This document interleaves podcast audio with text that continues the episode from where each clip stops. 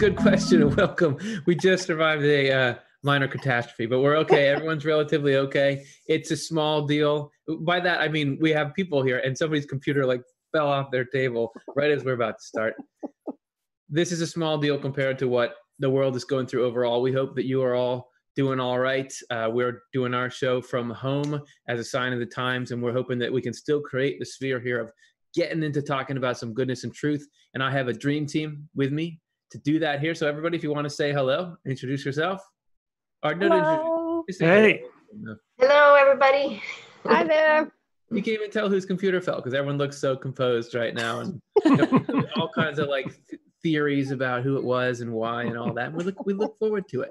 So the game is played like this. If you're in the chat, put a question in that you want to hear us talk about and we'll talk about it. And as we're playing that game, there's another game that we play, which is called Help Us as a Nonprofit Do What We Do. So if you take the time to go to otle.causevox.com, the link is in the description, you can make what we're doing possible. We depend on donations like yours. And there's a bonus because if we get up to $100, we will give you 15 extra minutes of this invaluable programming that we're doing here. And you may notice, though, this is a special day because not only do we get a reward here, we have been given a $500 matching gift. So every dollar that you guys put in gets matched all the way up to if we raised $500 here, we'd end up getting $1,000 toward this programming. So every time you put in a dollar, it goes twice as far. And I want to say right away, you may notice something's already colored in there. Thank you to Francis for starting off with a donation already. This sign says thank you. My daughter made it. She wanted to add I love you at the bottom, but it's true. We do all love you, and that's a heart. So if you feel moved, go to otle.causevox.com, get that rolling, and we'll see if we can get that match coming in and hopefully some extra minutes. Or we'll know that that um people are like, okay, one hour is plenty of what you guys are doing. All right, let's get to the very first question. Here it is. This is from Witch of the Wildwood who asks, is there a reason Swedenborg says spirits stay in the world of spirits no longer than 30 years? Is biblical numerology tied into that? And that, that's a very in the know question because he, he makes that reference to people staying in the world of spirits, which, for those of you who maybe haven't heard of something like that, that is the first state in the afterlife before you are raised up into uh, by your desire for what's good into the kind of community that's based on altruism and love that we would call heaven or you go down into a state of selfishness and materialism, which is what we would call hell, depending on what you want to do. But there's this initial phase where you're kind of sorting out what do I really want to do? And that's called the world of spirits. So why does he say at one point that no longer than 30 years? What, what does 30 have to do with that? And uh, is it a special number of some kind of significance? So let's see if everybody's on their game today. Karin, do you want to start us off? I think it was last last good question show, someone was asking about like why Swedenborg talk about periods of time and also says there is no you know linear time in the afterlife and I was just theorizing that it might might mean just uh, you go through an amount of change that you might go through in about that many years or in a half an hour or whatever Swedenborg is using to kind of give us an idea of changing states and that's a fascinating question. Like, why might it be no more than 30 years? And Jonathan pointed out last time that in another place, he says really no more than 20 years, which might just mean the process is getting more efficient as, as time goes on. But I remember that when we did the show about um, the meaning of Sodom and Gomorrah, and there was a story of Abraham um, talking with Jehovah, which really represented um, Jesus interacting with his deeper awareness, which is his divine soul. Um, he was asking about, you know, differing numbers of people in the city. That if there were that many good people, could the city be saved? And each number had a meaning. And and 40 was temptation, but 30 was just going through um, some hardships, like having to work through some things and that's kind of interesting to me to think about that that the point of being in the world of spirits is to work through your stuff to get uh, you know get that sorted out so that you can move on um, you know towards towards heaven if that is where you're your heart is really leaning.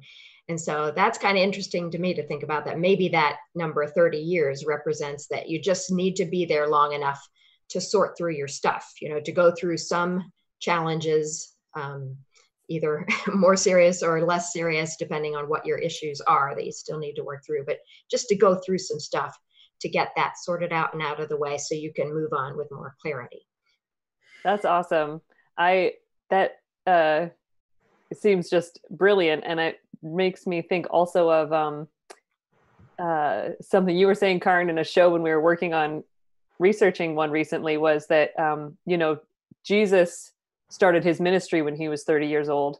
And that sort of has to do with, I mean, I might be making a little bit of a tangent here, but like um, he was, that was the time of his preparation. Like that's the time it took for him to be fully prepared to then become, you know, active in his ministry. And so uh, I don't know if Swedenborg spells it out quite that way, but it seems like that fits in with that that 30 years is sort of the preparation time like you said getting ready and then being ready to move to the next phase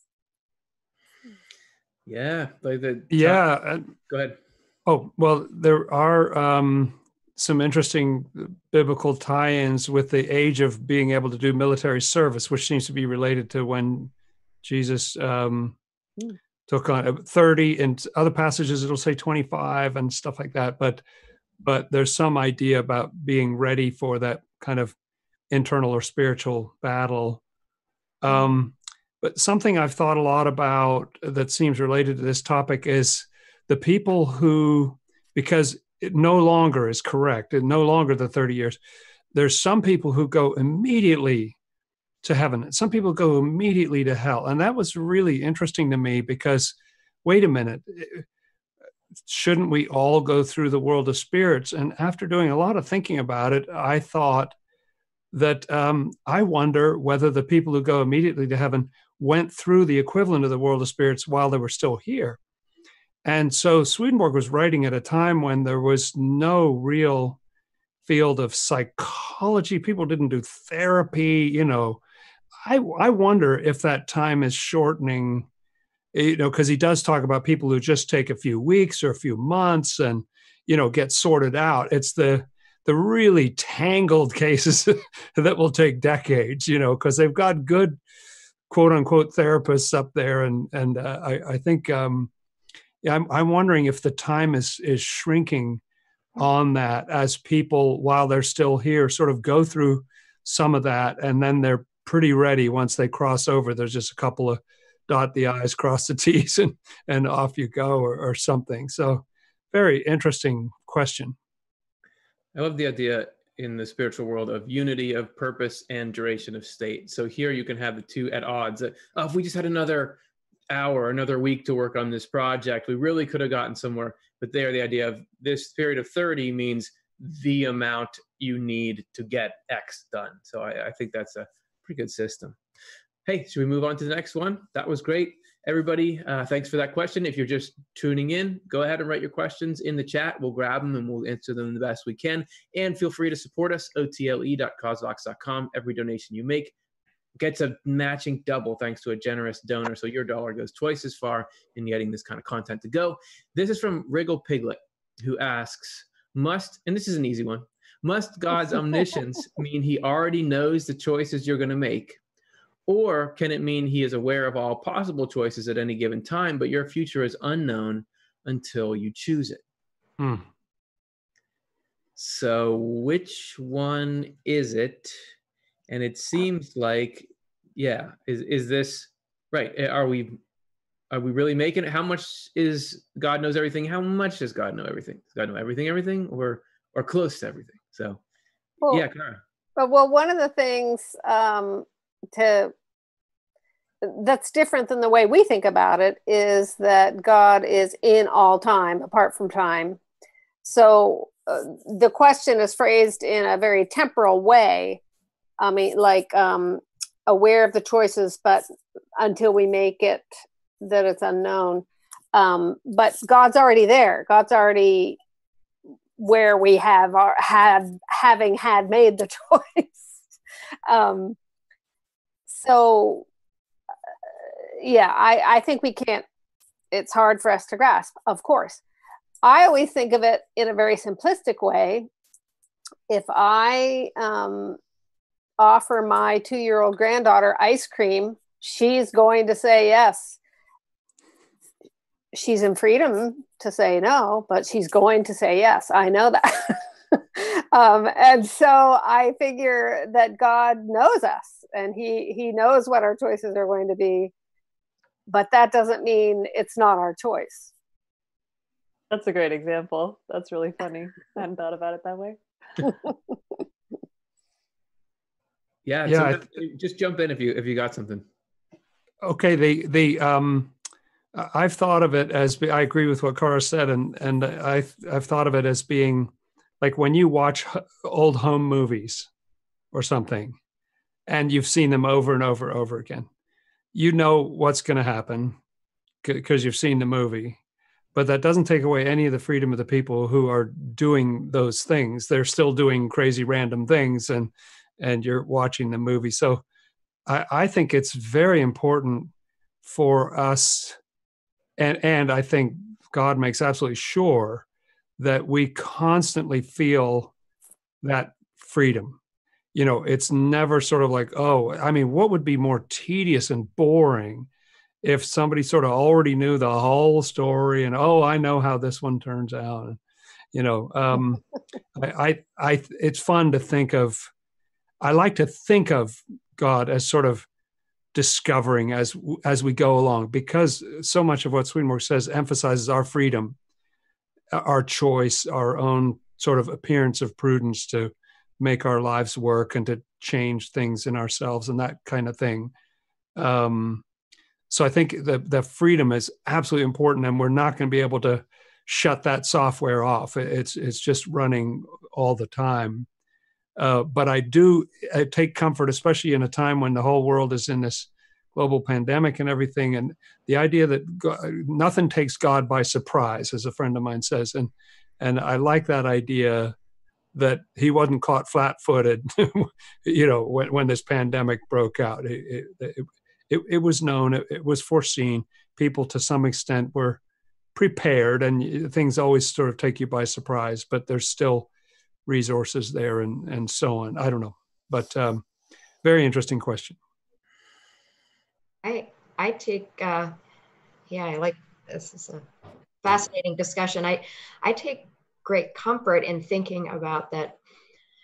God foresees all our choices and pr- therefore provides because um, because God is always taking whatever we choose and working to bend us back towards goodness.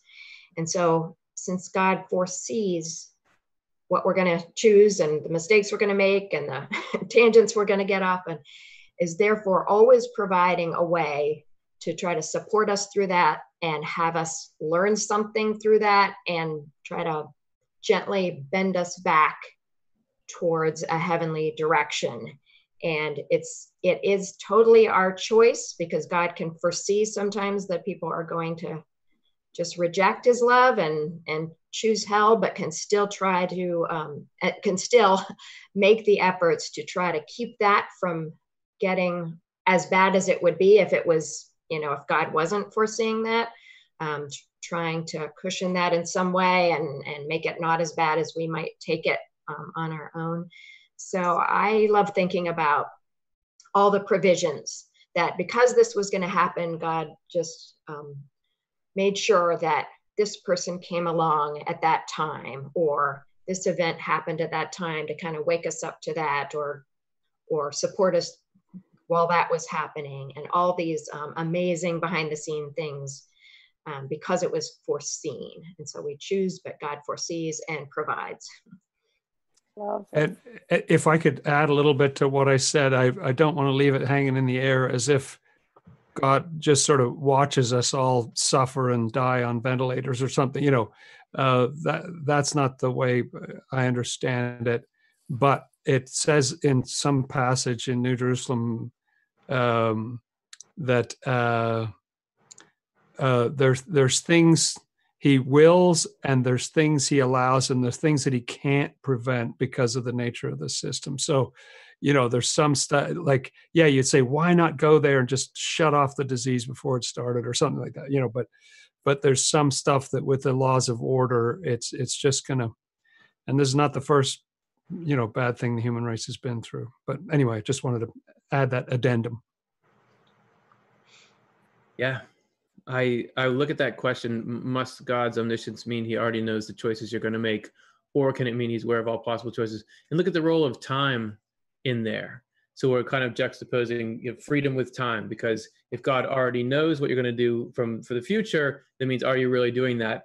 But time, we got to throw time out the window because God, we think of God as being conscious right now, but God is conscious. All time is somehow the same. Like the past is just as much the present, and the future is just as much as present to God, which is weird. But yet we still very much. It's not like God is controlling our choices because there's only really two agents of like there's God who wants things and us who want things, right? And a lot of times God doesn't get what he wants. Like all, all the people who are not getting brought into heaven uh, is is a total going against God's will. So even though somehow God must know what's going to happen because it's already happening to God, that doesn't negate that we are making choices. So I don't know exactly how to picture that, but it's it's something. And um, that's what I'm going to say about that. Hey, I want to say thanks to a few people. I want to say actually, thank you. I love you. And this is to Erica, Eric, and Jennifer, who have all contributed. And with their contributions, I hope all of you, yeah, yeah, silent Zoom clap. I hope um, all of you have done your stretches because we are going an extra 15 minutes at the end of the show. Already. Wow. Yeah. So thanks everyone for that vote of confidence. We are actually up to now $115 raised. So with the match, that's $230 coming in to this program. So, okay, we, will uh, get ready for to make those 15 minutes really count. Thanks so much. It really, like, we're joking around, but it's an honor that you feel like supporting our programming is something worth doing. Mm-hmm. OTLE.causevox.com for anyone else who wants to try to get us up into that match. Next question. The Lax Star asks, or the Lock Star asks, why is the number seven used in the Bible so much? Hey, we're talking about numbers. Numbers are, we made a show about the meaning of numbers, and it is one of our most popular shows. People want to know this stuff. And the Bible is just really number heavy. So, what's going on there? What does it mean? Why is seven is my favorite number, but I think it's a lot of people's favorite numbers. Why? What is what's so cool about seven? Why do it get so much real estate? I'll count to seven. Oh, yeah, I'll start. Um, because the, uh, the number seven means the completing of a cycle, like the seven days of creation when that whole process was done, which represents the recreation of our minds from earthly mind into a spiritual mind. The number seven means that process has been completed. And so it's a it's a holy number because that is what God is trying to do, get us through these processes to the completion. So where where things will be good, because that's what the you know heaven is the ultimate completion of our regeneration. And so the number seven turns up a lot because it is the symbol of the, the completion of a process. Yeah. And I, I don't know, uh, I think part of the why might be that like, uh, and I mean, in terms for Swedenborg, in terms of what that sort of spiritual numerology is, what he learned in heaven or something, I guess, is that like um, seven is made up of the number four and three, if I'm doing my math right. and, um, four is a symbol of goodness because it has to, it's a multiple of two, and two is this like uniting, and love is what unites. so there's this four goodness part, and then the three is more of a truth number, um, if I'm remembering correctly from things I've read in Swedenborg. And so then it's sort of an ultimate like that of a pairing of love and wisdom together. Um, in a way. Do you guys know Mr. Rogers and 143? Yeah. Uh, I just was, my daughter was just watching Mr. Rogers, and there's this thing they do that's 143, which is a code, which is I love four letters, you, three letters. So just you saying the four and three together uh, made me think of that. Yeah. Mr. Mr. Rogers was a man ahead of his time. so Brilliant. Time, he was working with concepts from Swedenborg. exactly. Yeah. Without knowing it. Any other thoughts on seven and its importance and, and why uh, why it's such a useful tool in biblical stories? I, I just agree with what what uh, Karin said. Um, that uh, it, in the seven days of creation, that seventh day is getting to this state of heavenly peace, where all the battles and trials and other things are over that we were talking about a little earlier, and uh, it's all good. You know, you're in, you're in this heavenly heavenly state. Um, uh, so I love that idea of that Sabbath or the rest that comes after this um, these six days of labor, which is going through spiritual struggles and so on. So That's it is true. a beautiful Yeah. idea. Swedenborg does like really emphasizes that seven has this holiness to it. It's a really holy Holiness. number. And that so then when Jesus is talking about seven times seven, that's like super holy, you know, just I mean, how holy can you get? But um, Super duper. but yeah, so there's a, a holiness to that number too. Great. Okay. Well, that's a great question. Thanks so much for it. Uh, let's move on to Eric Rockamuk, who asks If people form different communities in heaven based on shared chief loves, would the variety of uses people are capable of in each group be limited?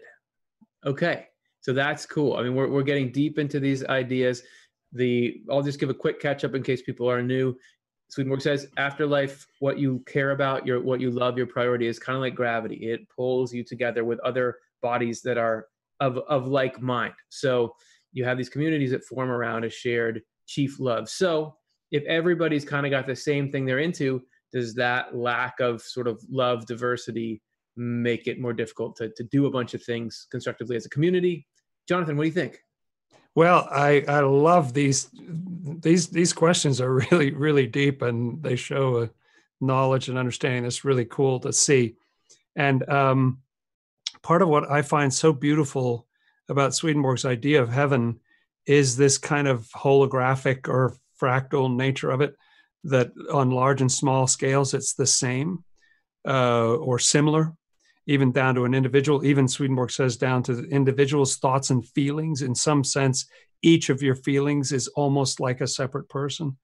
Uh, each of your thoughts, I mean, it's it's an amazing thought. So the scale goes wild in either direction, and so he talks about the fact that in communities of heaven, the Lord arranges it. Who knows how?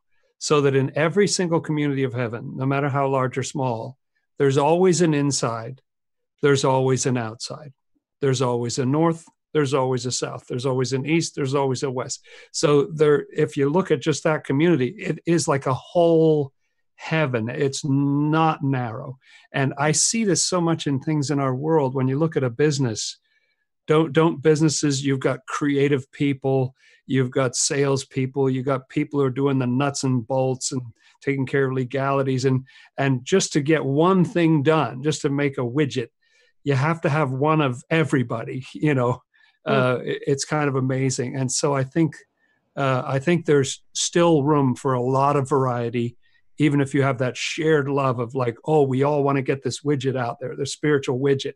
But uh, you know um, uh, but there's a great variety needed to get that done. I like what you're making me say, or what you're saying is making me think of how a similar question we've gotten is like, can, you know, how each individual can grow to eternity in love and wisdom, Swedenborg says. Like, there's just infinite possibility of growth, and yet we're still yourself. Like, you're never, you know, you're, there's this infinite possibility of growth within the unique person that you are. And and so that seems like there's that mind bending dynamic happening in communities too where there's this infinite potential for growth and variety and yet they're something this the widget company we'll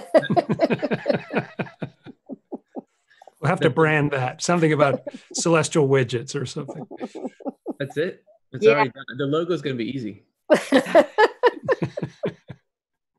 Yeah, I, I just was thinking the same thing that Jonathan was expressing that, well, I'll add in there that Swedenborg says, okay, the entire heaven is organized like a human body. And so you've got a heart, you've got a pancreas, you've got a liver, and they're all forming this, um, uh, performing this use together. But then every community is also a complete human. So within that little within that community there's the heart people and the liver people and the brain people you know and just like jonathan was saying uh, you know if i think of like the production of a movie. You there it's not all creative actors. It's it's also the accountants and also the cleanup people and also you know and the writers and the you know it just needs so many different kinds of people.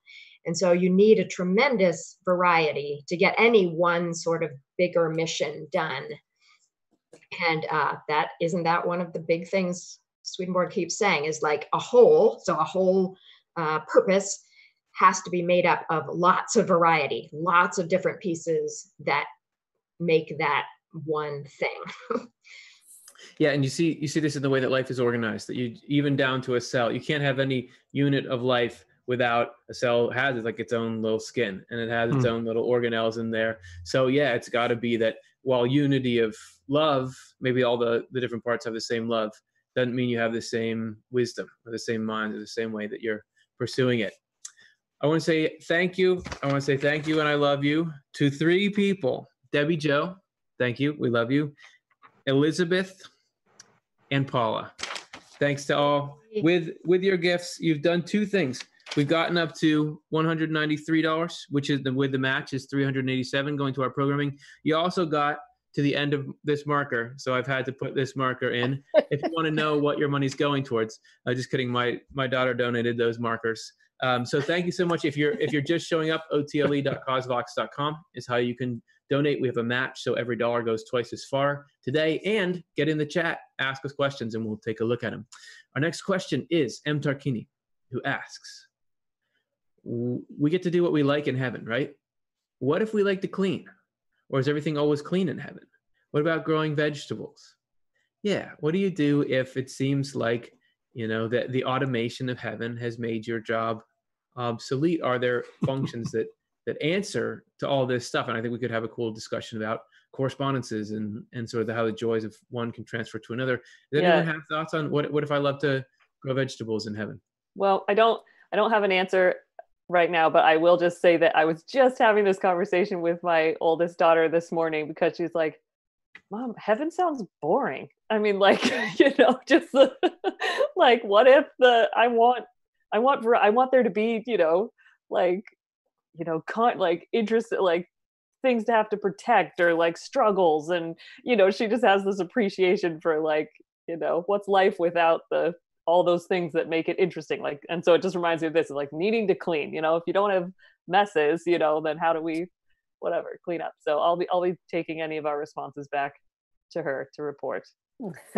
Well you first you could tell her like wait a second. Kids think that earth is boring too so it's the same yeah. Yeah, so, yeah. sorry eternally the same. Uh yeah go ahead. Well uh, i just um uh, there's a story that Swedenborg tells about seeing a particular area of the spiritual world. And when he first looks, it's just wild, crazy scrubland, not orderly, not beautiful or anything.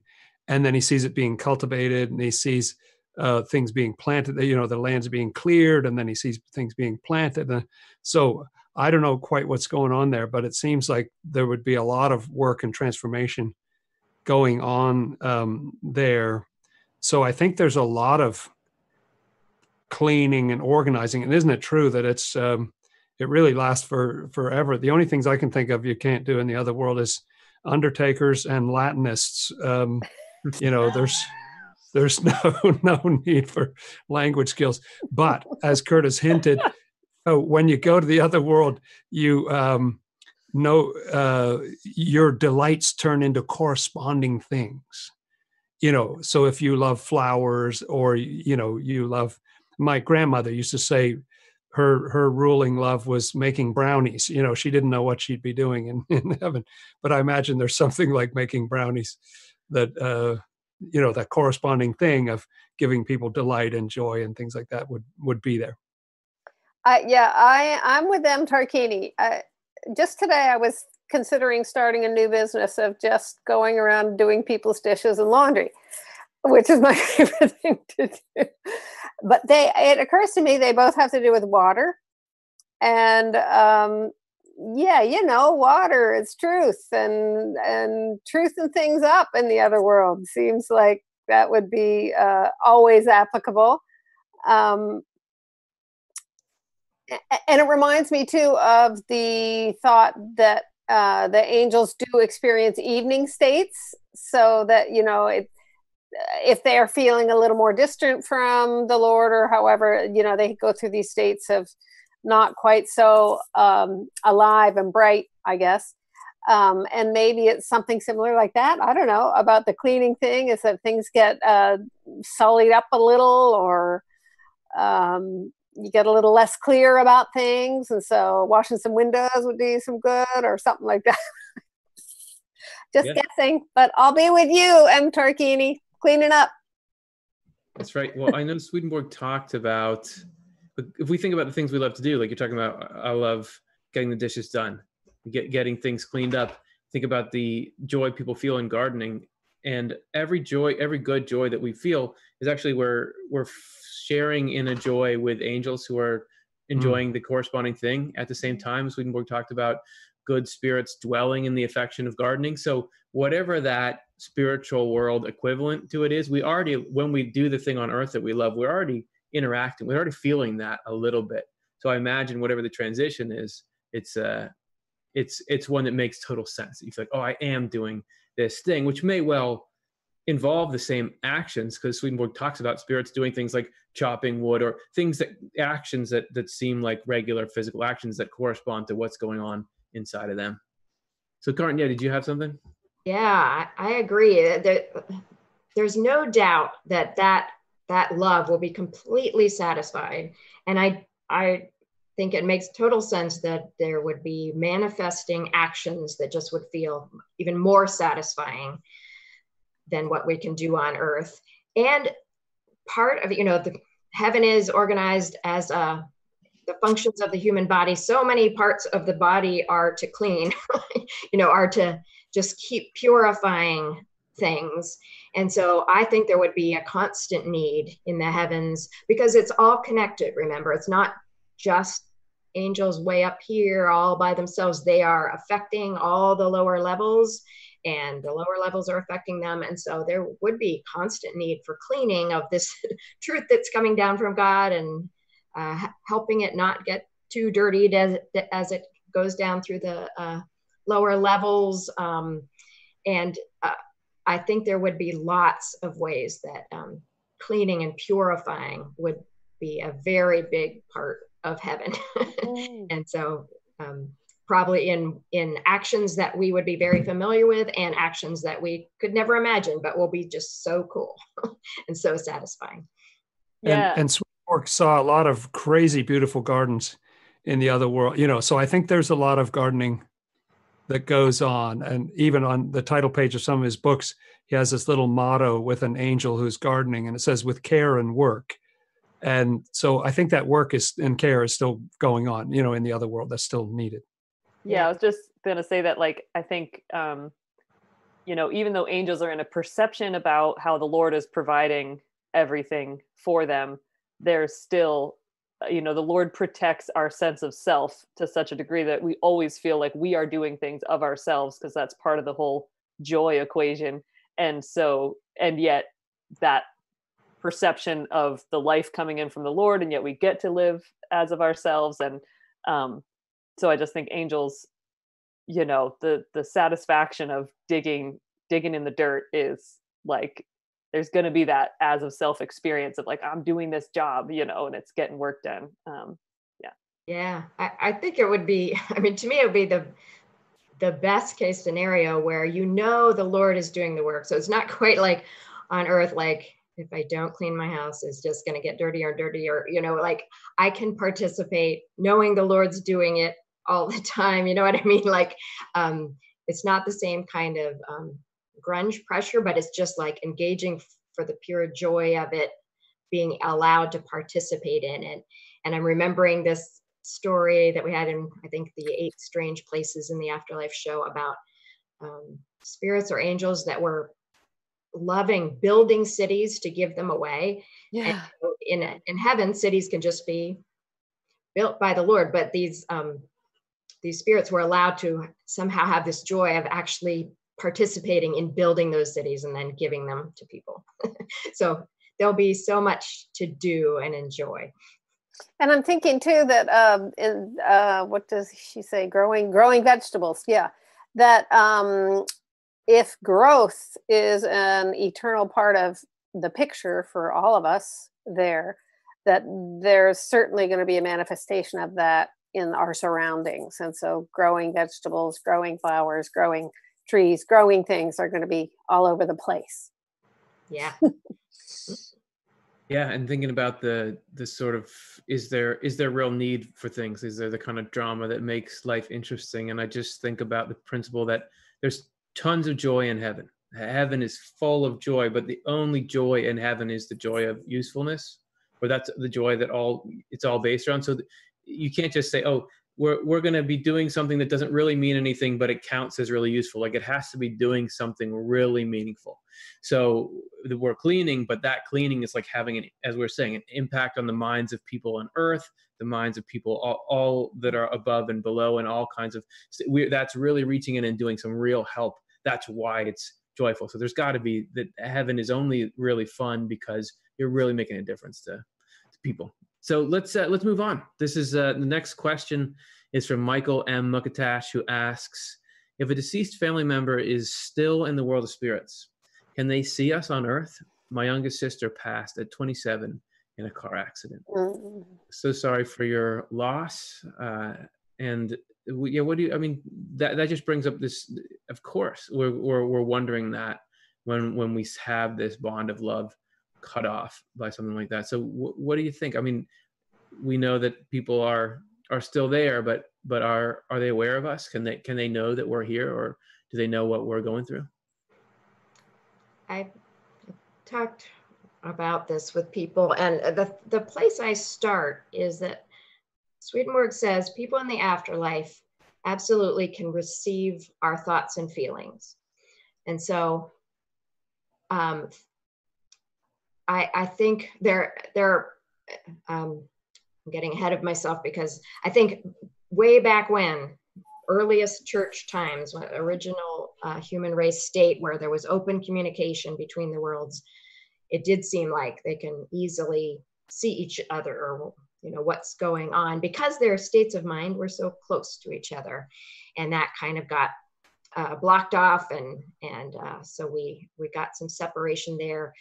But when our minds are joined in thoughts and feelings, um, maybe they can't, like he was saying, um, spiritual people can't see physical things, but what I'm looking at around me is in my mind, you know what, like, and so there, I, what I pick up is there's, there'd be imagery in my mind of what's going on with me that I think your loved ones or your the spirits around you could be experiencing in some way seeing or hearing. Um, there's even that passage we did a you did a news from heaven about um, angels audibly hearing people's thoughts sometimes.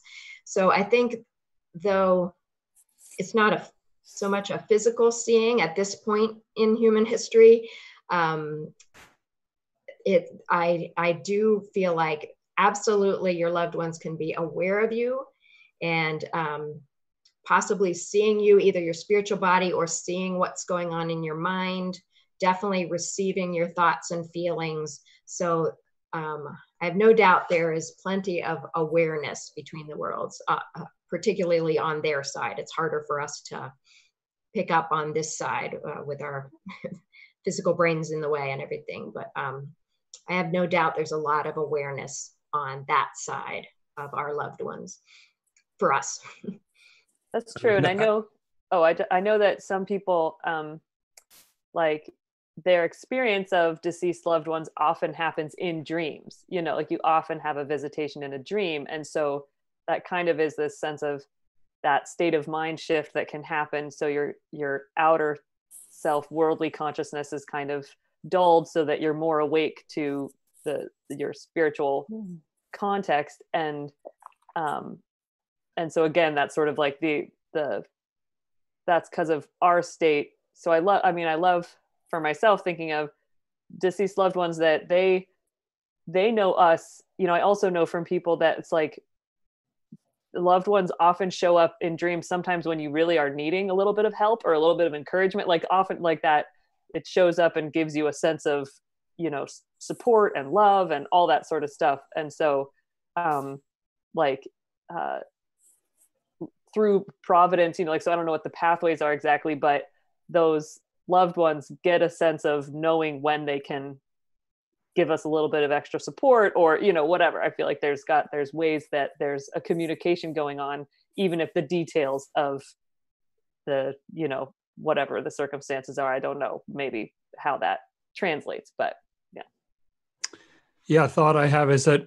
um we're spirits already swedenborg says such a mind-boggling idea. We're spirits who are living in the physical world and so uh, unless our spiritual senses are active, and a lot of times they aren't, and for some people more so than others, uh, we're not sensing that spiritual around world around us all the time, or we don't know that this feeling or, or that other thing is connecting. But um, Swedenborg says the way it works in the spiritual world is that thought brings presence and love brings conjunction or partnership. Uh, and uh, when I first heard that, I, I didn't know what to think of that. But the more I think about it, wow, that's really beautiful. Because that means every time you think of that person, there is a presence that, that it, you wouldn't, in a sense, be having that thought. Uh, like thought brings presence. So your spirit and her spirit. I also want to say how devastating it must be to lose your younger sister in a car accident, like no warning, bang, you know, just what a terrible thing to have to go through. So of course you wonder how she's doing and and feel out of touch and everything. And so um, it, it's nice to think that when you just think of her, even though you may think, oh, I'm just thinking of her, you know, but that's a connection of a kind. And love is a is a is a partnership. You're you're joined together in some way. So um, that's a comfort, even though it's sometimes kind of a cold comfort compared to actually being able to be with somebody. Right. And I, th- I think about, yeah, the, that quote you're saying thought brings presence and love brings union. So that love that you had is an actual connection we're looking for in that question, the visual connection. Can, can they see us? But there's other ways that that there's a very real interaction with that person.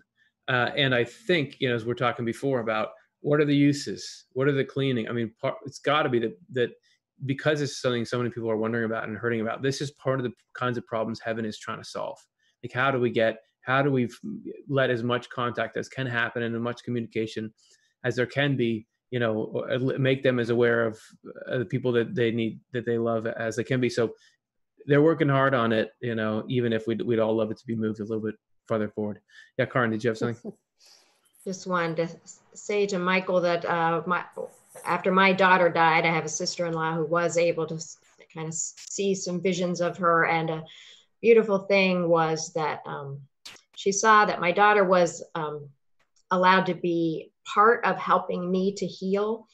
And so I, I just thought that was such a a beautiful mm. thing. It was very comforting that you know I knew the Lord was working with me over time to, to heal my heart and to think of her being involved in that process was really beautiful. So mm. I think um, that would be part of it.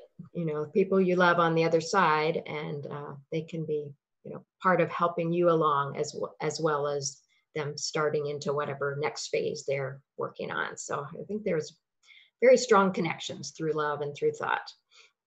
Beautiful, and thanks, Michael, for being willing to share that with us here on the on the program. So let's uh, let's move on to the next question.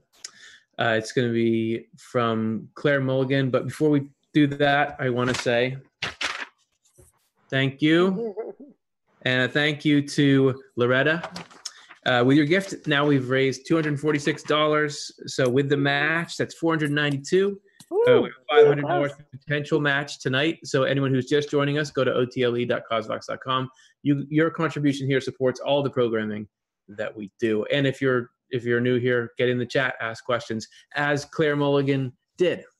And she said, he asks, how many inner selves? And you you wanted, you guys wanted Swedenborg specific questions where people are already deep in the material. Here you go. Let's see what you know. How many inner selves do we have? At first, I thought there was only one self, but in the book Regeneration, which is a Swedenborg Foundation, uh, you know, compilation of, of Swedenborg, Swedenborg says there is an inner earthly self. So, are you just making stuff up? Uh, how are you know, what's going on in there? I contain legions. What's going on? Oh. I, I, think I think Swedenborg wanted to take it easy on us because um, uh, it is actually so crazy complex in there. Uh, so he just often just sort of like, well, there's there's one thing, don't worry about it, you know. Um, but there are a lot of levels. There's that beautiful passage, I think it's Secrets of Heaven, 1954, that talks about Hagar says, "You are a God who sees me," and Swedenborg talks about how you have this level you got this level of your mind that can see what's going on in your body and then you've got a higher level of your mind that allows you to see what's going on in your lower part of your mind. And then there's an even higher part and then an even higher part and even higher you know i think you get to about seven levels before you're done. And ultimately it's just that god actually is the source of all sight and all these different levels just get that sight from there. Um, so i think there's a lot of a lot of complexity to it actually, and and uh, we would be surprised if we could see it. But you do see that a little bit, don't you? Where you where you can say to yourself, "What am I saying? Wait a minute," you know. That you can question yourself or, or something. Like there's more than one layer in there, and sometimes it gets many times really tonight. I've done that already. Yes, right. what am I doing? Yeah, that's right. It's a great question. Yeah, I th- we did a show. Maybe it was the show the keywords show about the inner and outer self but i remember it's talking about like okay there's one sense of an inner self that's simply like not our physical body but just our self beyond this physical body. But that can turn hellish. So that's not the deepest level because actually even if we turn hellish there's this there's a deepest sense that is incorruptible uh, deepest self that is incorruptible, that is just totally connected with God. And it's just a matter of uh, like peeling back these layers of selves until we get to the most true self, which is the deepest thing. But there are these layers, which I think would probably relate to sort of a world of spirits level of inner self, which could go either way, heavenly or hellish. And then there could be a, a, a lowest heaven sort of level of ourself but we can peel back to a spiritual heaven, you know, the second or all the way to the highest heaven. So I think we are, like Jonathan was saying, um, very complex, created to be very complex in these layers, and we can choose how far to go, peeling back those layers um, to get to the more and more true inner self.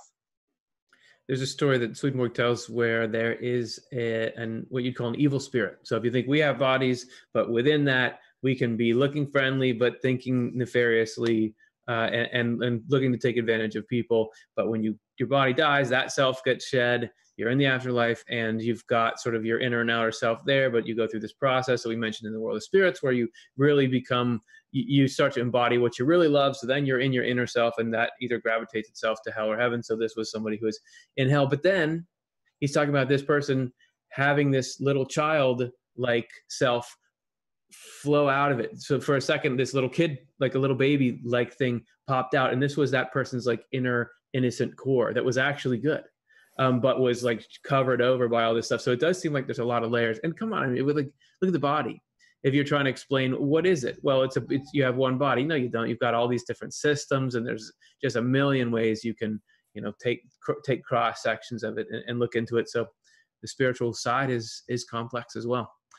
Yeah, I guess yeah. Oh, just that like you know, inner is a sort of relative word anyway. So there's always an inner self. and just to sort of blow the top off the whole thing, there's at least one place in Swedenborg where he just says the inner self is the Lord. But of course, like you have to take that, you know, within the context of understanding that, you know, what our sense of self is and how the Lord is connected to that. But so, like, there's even this access point in you to just the Lord, you know, and that's even that is your inner self that, you know, so it just, it, it just um, conveys this sense of like ever deepening refuge within yourself, you know, and, and safety for, uh, you know, for people and that. So it's a cool, cool thing to think about. And boy, does Swedenborg just talk about it in so many different ways. yeah, thank, thank you, Claire, for giving us that cool thing to think about. Our next question is from Mia Rivel, who asks, and we already dealt with time. Let's just go for space here. You know, where where is a spirit world? Is this entire alternate universe within ourselves? Like, how do you find depths within, as found in meditation, or is it out there around us everywhere? So we're going on and on about how it's a physical world and a spiritual world. Where? I mean, are they just like plunked on top of each other, or is yeah? Are we the containers for this world? Is it is it inside or is it out there? I was recently thinking about how because I I believe the answer is within like the the deeper we go we are on the most our earthly consciousness is on the outermost level. Like the physical layer is the outermost shell of reality. And so to get deeper we go inward. But i think i was wondering if maybe because we are in the earthly realm and we kind of have things upside down we think that gets smaller but actually it gets bigger. And maybe we can see that in the sense of that if you just look smaller and smaller under a microscope there's just more and more and more and more. And it doesn't actually get small i mean there doesn't get to be less things there actually gets to be more things. So somehow it is within but it gets to be more and more expansive, which is hard for us to fathom from an earthly perspective. That's true. And I guess one one thought that just comes to mind in response to that is the way that the world, the created universe, reflects that reality and is there to support our inner learning of spiritual realities. And so that like part of that being able to think of it as out there and around us and everywhere gives us this reflection of how expansive it is within us you know? So like that sense of sometimes just picturing wow there's just this universal expansiveness. And so there is that you know that the the lord's presence is everywhere in that. And yet that is a reflection of that expansiveness within us through the spiritual world. Um, yeah, that's a good point. That that's a way maybe we can fathom the expansiveness of God from our earthly perspective is just this hugeness around us, but really it's like um, God's presence within every of those physical molecules. So that can be just within the, the cells in our own heart, as well as the the planets and the stars and everything. That it's always within whatever we uh, perceive in this physical level. Yeah, Curtis always. Oh, go ahead. No, Cora, your turn. Uh, just Curtis is always talking about how heaven is a state of mind, um, which I think of as inside. But um, Swedenborg's talking about how we're already in the spiritual world, which I think of as us being in and the spiritual world being around us. So it's one of those, um, again, to that holographic thing where it's all sort of inside out and all, all around. It's hard to talk about those space things in spiritual terms. Well, to simplify it all, Swedenborg says that spiritually, deeper is the same thing as higher. so that's true. So I don't. The answer is I don't know. It's both. You know, he said you can talk about the heavens being higher than each other, or you can talk about them being deeper than each other. You can talk about God being within and God being in the spiritual sun, and the answer is yes yeah, and in Swedenborg's time, um, so many people thought that um, uh, angels, the afterlife, whatever that vague thing was, was up in the physical sky, and people referred to it as the heavens. So they thought maybe the angels are in the stars or something, and you go up there, you know, after you die or something. And and so one of the things that he was uh, taking pains to communicate was that it's a separate universe. You know, there's there's two separate universes, but when you dig into it a little more, so and one of them spiritual and the other one's physical kind of idea, uh, which is hard to understand, but um, basically spiritual meaning run by thoughts and feelings and that kind of thing that that generates the laws there.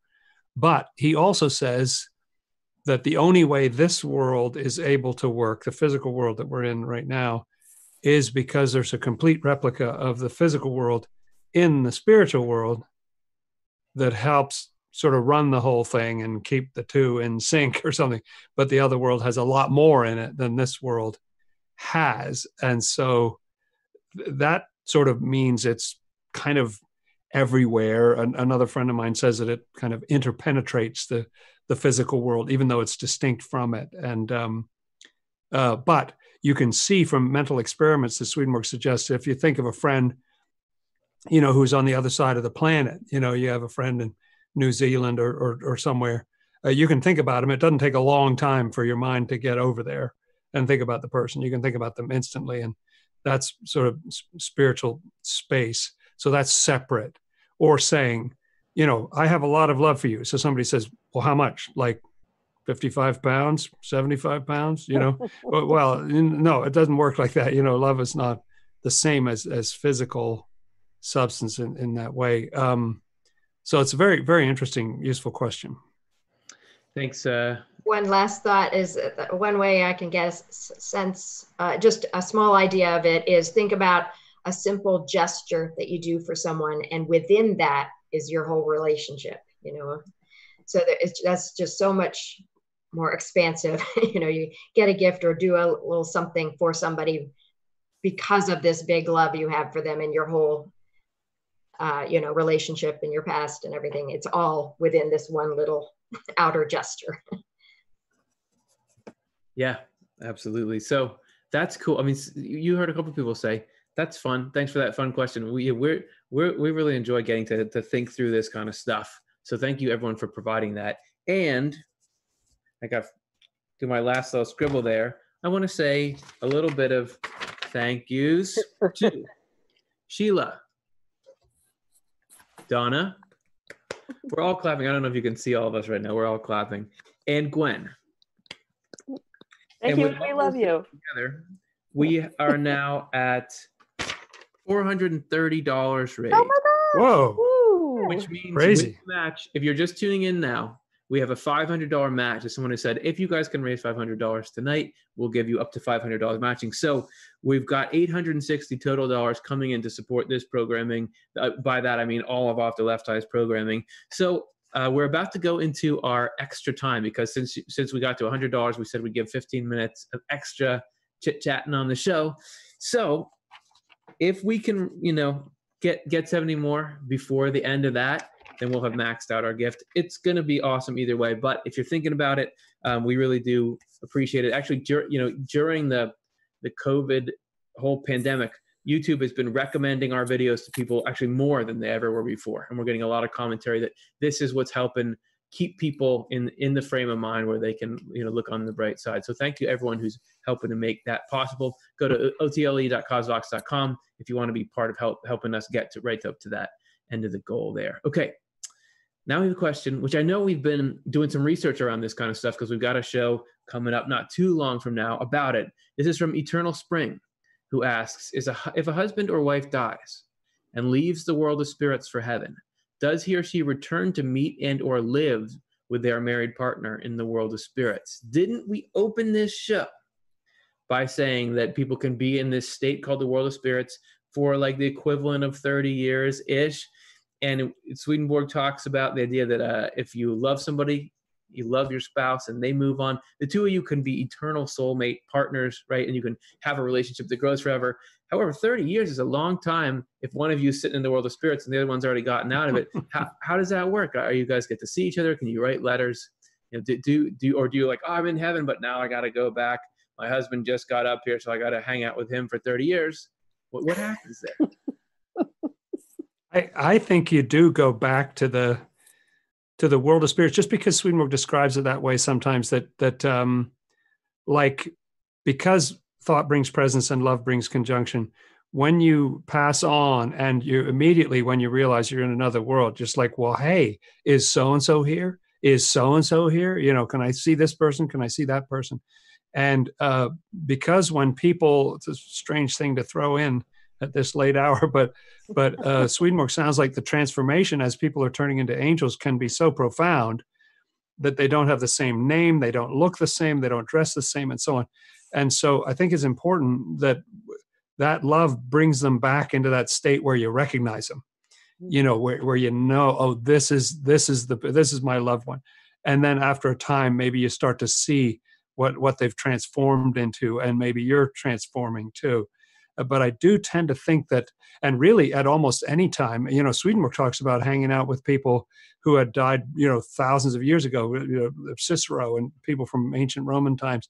And i think they you know they would get uh, brought back. I think it's a state you can always go back to. It's not like they won't let you back into the world of spirits uh, so that you can connect with people because it's all about the connection. The lord's not trying to put roadblocks and barriers in the way of all that. And so i think you would and and isn't that true? Don't we experience that friends? Like when you see a, a, a friend from childhood or high mm. school or something like that don't you go right back into that state and start laughing the way you used to and thinking about what went on? And i think it's going to be just like that. I think we already know a little bit of, of that state. Hmm. Yeah, and I, I think it's a great point. I've definitely felt that very s- distinctly when I my group of friends that I was really good friends with in elementary school. Like you feel that energy come back. I would say you don't got to worry about saying this sounds strange. If anyone has tolerated an hour plus of this stuff, we we've weeded everyone out. It's just the, the people who have a high strange tolerance who are left in our audience. And we are you're such an awesome group because uh, many reasons, but among them, we want to extend a thank you. Michael, with his contribution, has put us up over the top, Woo! up to five hundred and thirty-five dollars raised. So that means all of the matching gift will match. Thank you, everyone. We're going to be crazy it's a great honor and we're going to be putting that as efficiently as we possibly can into making the kind of programming that inspired you all in the first place and making sure the next person sees that and and finds something good in it so let's uh let's do another unless did anyone? Oh wait, want no, yeah, Karen has. Okay. Karen had a thought. I had another thought, but yeah, go ahead, Karen. I think you're muted though. and that's all we have to say about it You're yeah, I I remember reading something from Swedenborg that indicated as you um, evolve in the spiritual world and you move up in levels, you don't lose those lower levels. They might become quiescent while you don't need them, but you can return to them. Now, p- people who haven't evolved up can't just barge up into a higher level, but anyone in a higher level can absolutely revisit lower levels and and come down because that's still a part of them just like you're describing with that Hmm. relationship from elementary school or whatever. That's still a part of you. So I, I feel that it would be no problem for a friend or a spouse or anyone to just come right back to where the friend or spouse that has just arrived is and just hang out there because that level is still a part of them Yeah, and the I was thinking of this in terms of some like technical terms and different experiences that Swedenborg describes, um, where like so I think I think like yeah, the message is clear that uh, they you meet for sure, and there's a lot of variety in what that could look like, like in terms of things that Swedenborg witnessed. So I think in in all cases it's going to be what works best for that couple, and um, but he describes people moving from like like the the the future husband and future wife living in separate places and sort of trading like going from one spending some time in one house locale and then moving to this other house locale before they move to this third place that is theirs together. Like your your home in heaven and in the spiritual world is always going to reflect your state of mind. So the house itself can be changing but the location can be changing.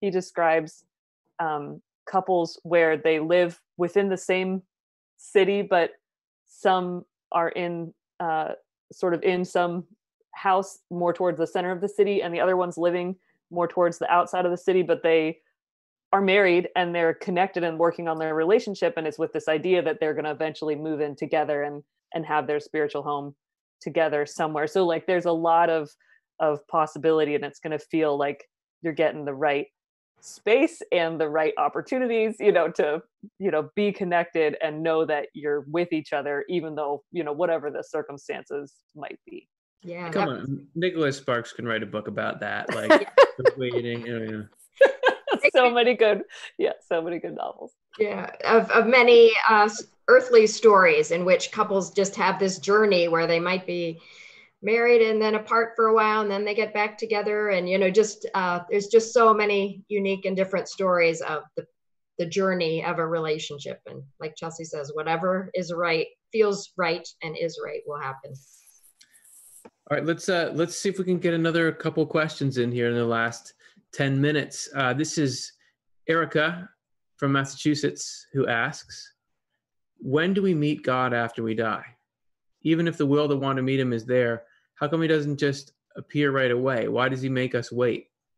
Which is just great. Like overall, I feel like life is pretty lacking in the meeting God thing. I I would love for it to happen early and often, but you you can learn about God and you can feel good effects from God. But yeah, what about what about meeting God? What do you guys think? I, I tend to think that um, the way Swedenborg describes it is you see these highest celestial angels first.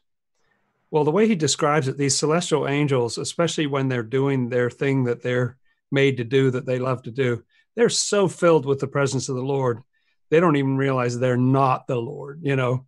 And the way people describe it in near-death experiences, where you see the light, uh, and and you have this kind of interview with this being of light and unbelievable unconditional love.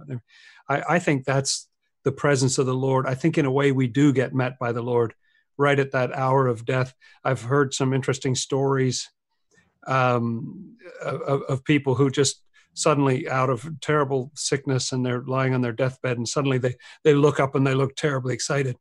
You know, what are they seeing?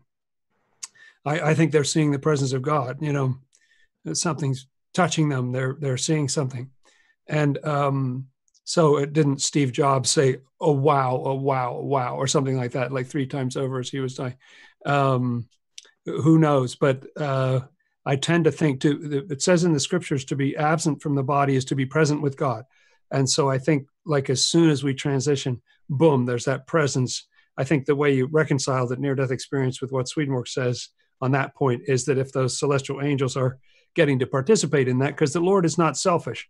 He always wants to share his fun with other people. So uh, why don't you play me this time and you know that'll be fun for us all, you know. Yeah. I I think like Jonathan's indicating God is present right away. I mean, is actually present all the time right here on earth too. And would be present right away as you're crossing over into the afterlife, but it's it's on our end whether we recognize the presence or not. Because I think we all have a lot of preconceived ideas about what it what it would look like if God were there. but then, oh, I'm thinking of a, I think it was Return from Tomorrow, uh, the near death experience story, where um, he did have a near death experience and he met Jesus and had this wonderful encounter with Jesus. And then he was back on earth in earthly life. He just met a really kind person and and was interacting with the person and just said, This person reminds me of someone, reminds me of someone. And he realized it was Jesus. It was like Jesus right here in this person. So I think if we just learn to recognize that anytime there's love or kindness or anything beautiful or anything true, that's the Lord right there.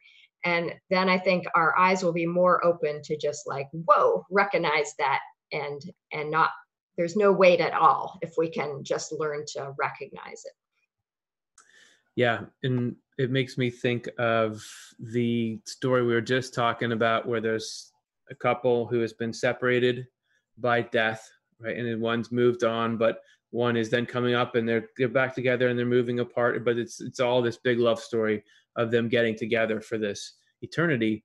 it, that's that's us in the Lord as well. I mean that that this this whole yeah we were separated from God by this whole mm, you know imperfect situation we find ourselves in by the, the human race as a whole coming into these conditions that create this separateness but the whole story is the lord reaching out to us and, and us kind of we're moving around but the future is i don't know at some point we, are going to be together like crazy like, like all the time that there's that same kind of pursuit in there um, so I think that's cool. So uh, I want to say thanks. I want to say uh, thank you and we love you to T Ray. With that, we now have five hundred and eighty-seven dollars raised. Well, but we've even got the five hundred matching to go on top of that. So thank you all so much for an awesome night. And hey, let's do another question at least. This is from William McClintock, who asks Does Swedenborg believe Jesus will return to Earth? Is Jesus coming back? What's happening with that? What uh, there's a lot of people that are looking for that. Um, what's what what's going to take place? I, I would I, I, would say yes and no. Uh, uh, not walking around in a physical body, he already did that. Uh, he, he had a body and then he was resurrected. There's no way to sort of undo that process. You can't turn the pickle back into a cucumber. It, it's it's just it's done. Um, so he's not going to be coming back in the physical flesh, but he's going to come in the clouds of heaven, which mean the the pages of Scripture in a greater understanding. And so the very thing Karin was just talking about, where you realize, wait, I know you. You know, that's Jesus right in front of me there. Uh, there's going to be like millions, million, millions of different people who are filled with the with, with the presence of the Lord, and that's going to be huge. That's going to be huge for our earth. So, uh, yeah, yes and no. Yeah, I like that point too because just tying it back to the other question that happened just before that that you know the presence of the Lord is always there, and it's a matter of our perception. We're either just you know if we're looking down at the ground, we're not aware of what's happening in the sky, but we know it's still there you know so there's this uh perception shift and um and so jesus as a physical person like you're saying isn't coming back. I love the pickle thing. And then but there's that opportunity for a perception of the presence of the lord that is around us all the time that could be even more awakened. Yeah i, I think jesus is coming back to earth one person at a time like mm, through the hearts of one person at a time. And then when it is everybody, then he's totally back. You know what I mean? yeah, nice. awesome. I think of the I think of the uh, Trinity, the Trinity that um, the Jesus came to Earth once, as Jonathan said, but his the Holy Spirit is his continuing to come. So God the Father, God Jesus, and the Holy Spirit is is that is coming to earth continuously with all of us. Yeah and i love the you know where it says um i guess it's paul that says like we are all parts of the body of christ. Uh, and that's like a very familiar idea but so in that respect that earth becoming is you know all of us playing that part. Yeah. Is it is it mother teresa that said christ no who said christ has no body now but yours that you are mm. yours are the hands. There's a there's a song or, oh. or something. Are you familiar? So like when we do the kindness that is christ coming to earth you know we do that on his behalf. Yeah okay and you know how at the end of comedy shows they do a lot of callbacks where they, they bring up jokes that they had earlier and that's so clever that it's tied together? I think there's some callbacks happening here because this like is jesus coming again? Well he's coming inside. Isn't it just about just like how we were saying when will we meet god? And in some ways yeah we're looking to, to meet the person but in other ways we're saying look you can really meet god through the, the people that are becoming more and more of a direct window for god these celestial angels that you're talking about. And isn't that just like the question we had near the beginning about people in the spiritual world being can they see us? And we're saying well they can maybe even do mm. something better than see us which is that they're connected to us in spirit you know they're sharing feelings and we're talking about the the spirits in the feeling of gardening and, and we're hooked into that it seems like it's all kind of just these are just rays coming out of the same central principle of how things work and that principle leads to all these really satisfying outcomes. So it's kind of cool to see it tied together like that because we didn't plan these questions or plant them, but it seems to be the way that the world works according to Swedenborg. Mhm. Yes. Yeah. Bravo. So, guys, we got one minute left. Let's do one more. All right, last question. This is Pamela Collins who asks Do we have a guide or guardian angel that stays with us our whole life? Swedenborg asserts that there are always angels with us. You think it's the same one or do you think they change?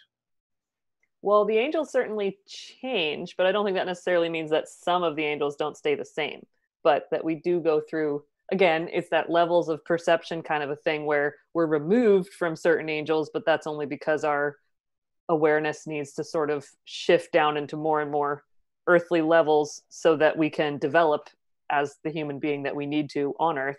Um, but those connections are still there, um, I think. And so, uh, so I, I would say, yes, we probably do have a lot that stay the same. Um, but whether or not they're the closest in proximity to us or the most inter, you know, interacting with our thoughts all the time, um, that could be shifting around. Yeah. I, I wonder- had a. Go ahead. I was just wondering, uh, going harking back to another question, if if the angels that are connected with our deepest levels are the ones that stay the same, because that's sort of our main purpose or whatever, and then yeah, our core self or something. yeah, or and the ones that are on our more outer levels that are kind of shifting and and uh, moving around as we go, maybe those angels change. I, a friend of mine had a near death experience and he said that he he had forgotten but he he remembered uh these people from his childhood when when he saw them in the afterlife like oh yeah you Mm. you guys have been with me all the way along yeah Yeah, so cool. That's awesome. That's cool. nice idea It's interesting that we're all ter- talking in terms of plurality, um, talking about angels with us. The question asked about one, a guardian angel, a, a guide or angel, and that is the word. The what seems to get um, shown in the world is that you have one angel like sitting on your shoulder, or the Disney movies, you have some little sidekick or something that's always around for your whole life, but Swedenborg talks about associate spirits or or I think he uses the number two somewhere in there, doesn't he? Two two angels and two. Right. It, it does feel more more plural, more like a group effort to me than just one guardian angel. The way that Swedenborg talks about it. Takes Right. a village i agree raise a person. Yeah, Yeah. it takes a village. It takes a village. We're we're a little over time, which of course is great because we we you know we're so grateful for the support you've all given us. Thanks to everybody. I just want to say that by the end, we yeah we raised this entire chart, which means in the end we raised five hundred and eighty-seven dollars from your generous contributions, matched with the five hundred thousand eighty-seven dollars from fourteen donors going into taking these ideas and putting them out into the world. Thank you, Wow. everybody. Thank you. Real applause this time. Not. Yeah, that's right. Thank you, and and we love you, and that heart is for you. Uh, so, thinking about going forward and, and what what kind of programming that's supporting our next episode coming up uh, next Monday is called "Our Bodies Connect to God's Design of the Universe." This is a continuation of our Divine Design series, which has been a really exciting one to put on and a really cool concept to get to dig into. So you can look forward to that as well as News from Heaven, short clips, all our usual programming thanks so much for supporting us. And hey, you, as we said, you know, there's the, the pandemic. Tem, pandemic is going on. There's a lot of stuff going on in the world. And tomorrow is what's called Giving Tuesday. Now, well, you know, there's Giving Tuesday, and they, they want to put another one in here to say, look, there's a lot of organizations that need your help. We're not running a campaign for Giving Tuesday now because we want people to focus on you know the organizations that are getting people the supplies and the things that they need for the very real problems we're facing in this world so tomorrow think about those organizations and, and making a, a contribution pitch in to, to help people in need. So thanks to everybody here on the panel. It's been a joy having y'all. Um, real fun. Yeah. Very, very fun. Thanks so much. very fun And uh, all of you, of course, we can't say thanks enough for for being uh, the the way that this all happens and your interest and attention and, and support means everything to us. And we'll see you very soon uh, in the next program. Bye bye. bye Bye.